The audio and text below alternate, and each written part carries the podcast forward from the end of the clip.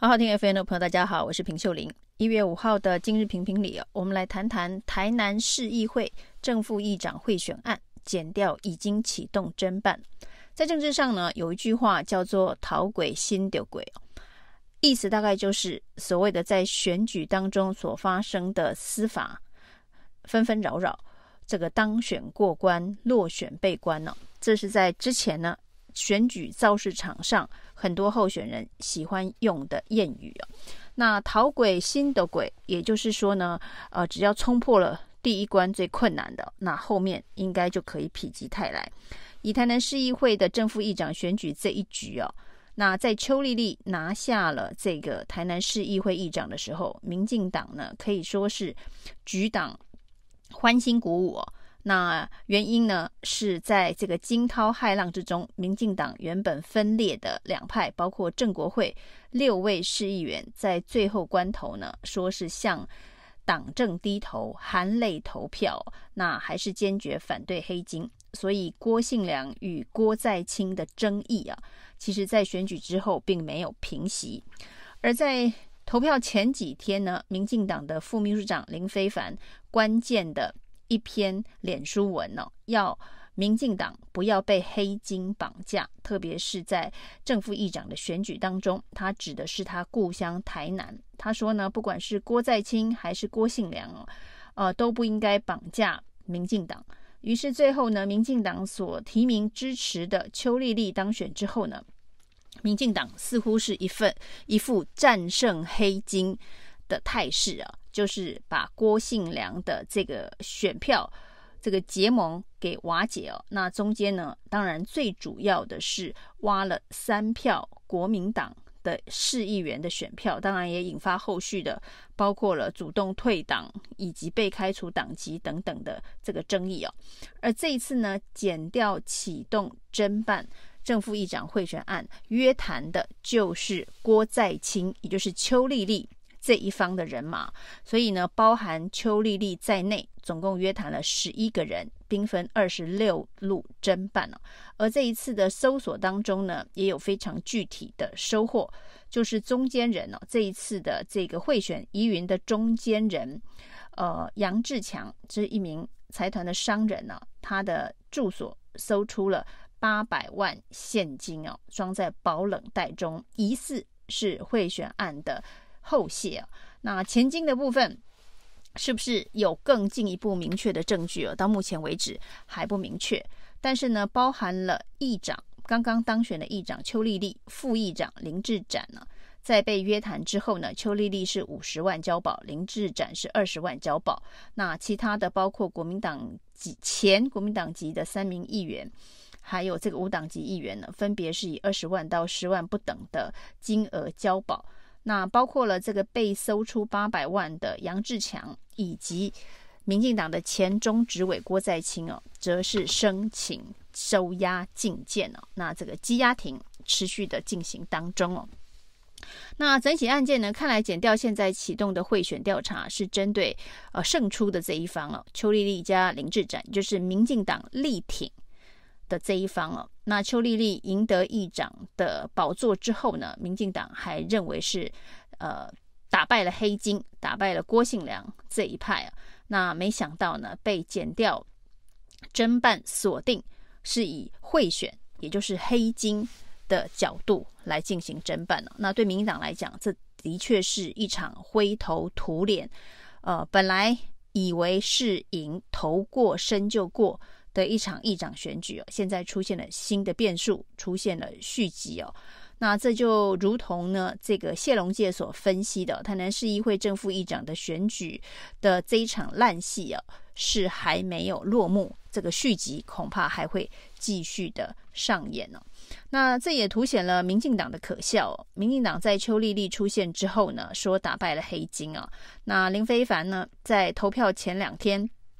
的这一个。脸书 po 文当中呢，呃，针对了郭在清，针对了郭信良，那主要是针对郭在清哦。没想到郭在清呢，呃，立刻退出民进党啊，说要让林非凡保住他的九万官位啊。那还好，郭在清已经退出了民进党，不然对民进党的中执会来说，又是一场非常尴尬难堪的司法案件了。那从林非凡呃当时呢这个指控郭在清，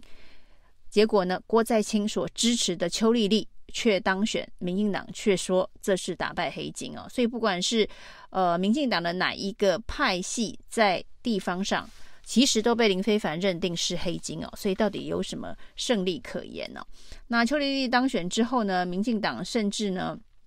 呃，以为头过身就过，以为真的打败了黑金哦，又想要用那一招指鹿为马、只手遮天的方式呢，来把台南市议会选举当中哦，民进党派系斗争的丑态给掩盖过去哦。而这一次呢，民进党的这个派系斗争有新潮流的影子，而台南呢，又是民进党二零二四总统候选人赖清德的故乡啊。那这一出烂戏，把台南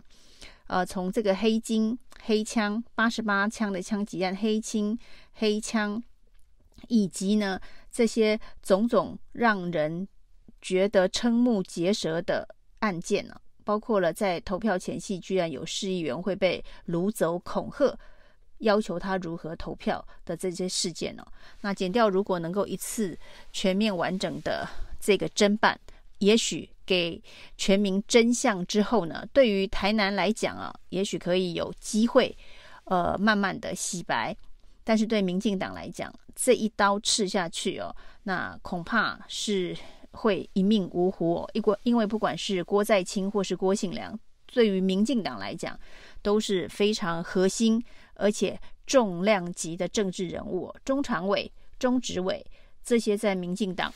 的党内的权力结构当中都是非常重要的角色。而在这一次的约谈当中呢，还有一位无法约谈到案哦，台南市渔会的理事长林世杰，他也曾经呢被黄伟哲。任命为台南市农产运销公司的总经理，所以跟黄伟哲的关系非常的密切。而这一次的约谈没有到案，于是警方、检方也已经发布通缉了。那林世杰的这个女儿林依婷呢，也是台南市议会的议员呢。所以整个台南市议会、台南的这一个政坛，跟台南的黑道，跟台南的这个所谓的光电的利益哦，现在是处于一种一种。纠扯不清的状态哦，这对于民进党在所谓的民主圣地、所谓民进党长期绿到出汁的执政地盘来讲哦，恐怕下一次呃要有这样子的一个呃铁票，困难度是非常的高。而在邱丽丽被交保之后呢，民进党的各路的政治人物其实基本上都是安静无声哦，跟之前高虹安。被约谈交保的时候呢，包括了民进党各路人马侧翼网军众口铄金的说，呃，这种金额的交保代表涉有重嫌了，高虹安完蛋了。那这回邱丽丽也是五十万交保，难道民进党也认定邱丽丽是涉有重嫌吗？那他刚刚才当选这个台南市议会的议长。那已经被送廉政会了，因为当这个被约谈交保，对民进党来讲呢，基本上就应该要送廉政会处理。所以一月十八号，民进党的廉政会会召开跟邱丽丽相关的案子。邱丽丽林智展，台南市议会这个原本被认定是一一二六选举大败之后呢，呃，对于民进党来讲是稍稍凝聚团结。而且呢，感觉是呃小小的惊喜，因为台南、高雄、基隆，那拿下了这个顺利的拿下了这个议长的宝座。那这个高兴呢，这个开心呢，没有两天，因为剪掉的大动作的侦办呢，一月十八号的廉政会当中，邱丽丽能不能够过关哦？那赖清德也对这件事情表态啊，赖清德说他深恶痛绝黑金哦，所以有证据该关的就要关了。那大家就回想起赖清德当台南市市长的时候，因为李全教当南当时的台南市议会的议长李全教涉及的也是贿选案哦，所以呢他抵死不进议会备选哦。那这件事情呢，还惊动到台北的监察院对赖清德进行弹劾。所以呢，这个同样的戏码在赖清德任内上演的是对抗李全教，那现在啊，这个戏码在台南市会上演黄伟哲对抗邱丽丽吗？外界大概认为不太可能哦。那只是说赖清德也必须要把自己的故乡家里的所谓的黑金打扫干净啊。如果连自己家里都扫不干净的话，参选总统可是一点说服力都没有。这场的台南黑金风暴，恐怕会让这一个过去民进党派个西瓜出来选也都选得上的地方，从此会风云变色。因为不管是郭在清还是郭信良，基本上都是民进党不同派系角力的结果。那这都是利益分配以及派系斗争。那民进党里头的这一个绿色风暴，那绿黑金风暴，让台南可以说是这段期间以来蒙羞。很多台南人应该会觉得，呃，非常的丢脸呢、有黑黑枪，有这个掳走议员投票的这个正副议长选举恐吓，然后呢，这一个呃光电利益的纠缠不清啊，治安黑金的问题。让台南这一个民进党过去派西瓜也能胜选的区域，恐怕在未来的几年会风云变色。以上今天的评评理，谢谢收听。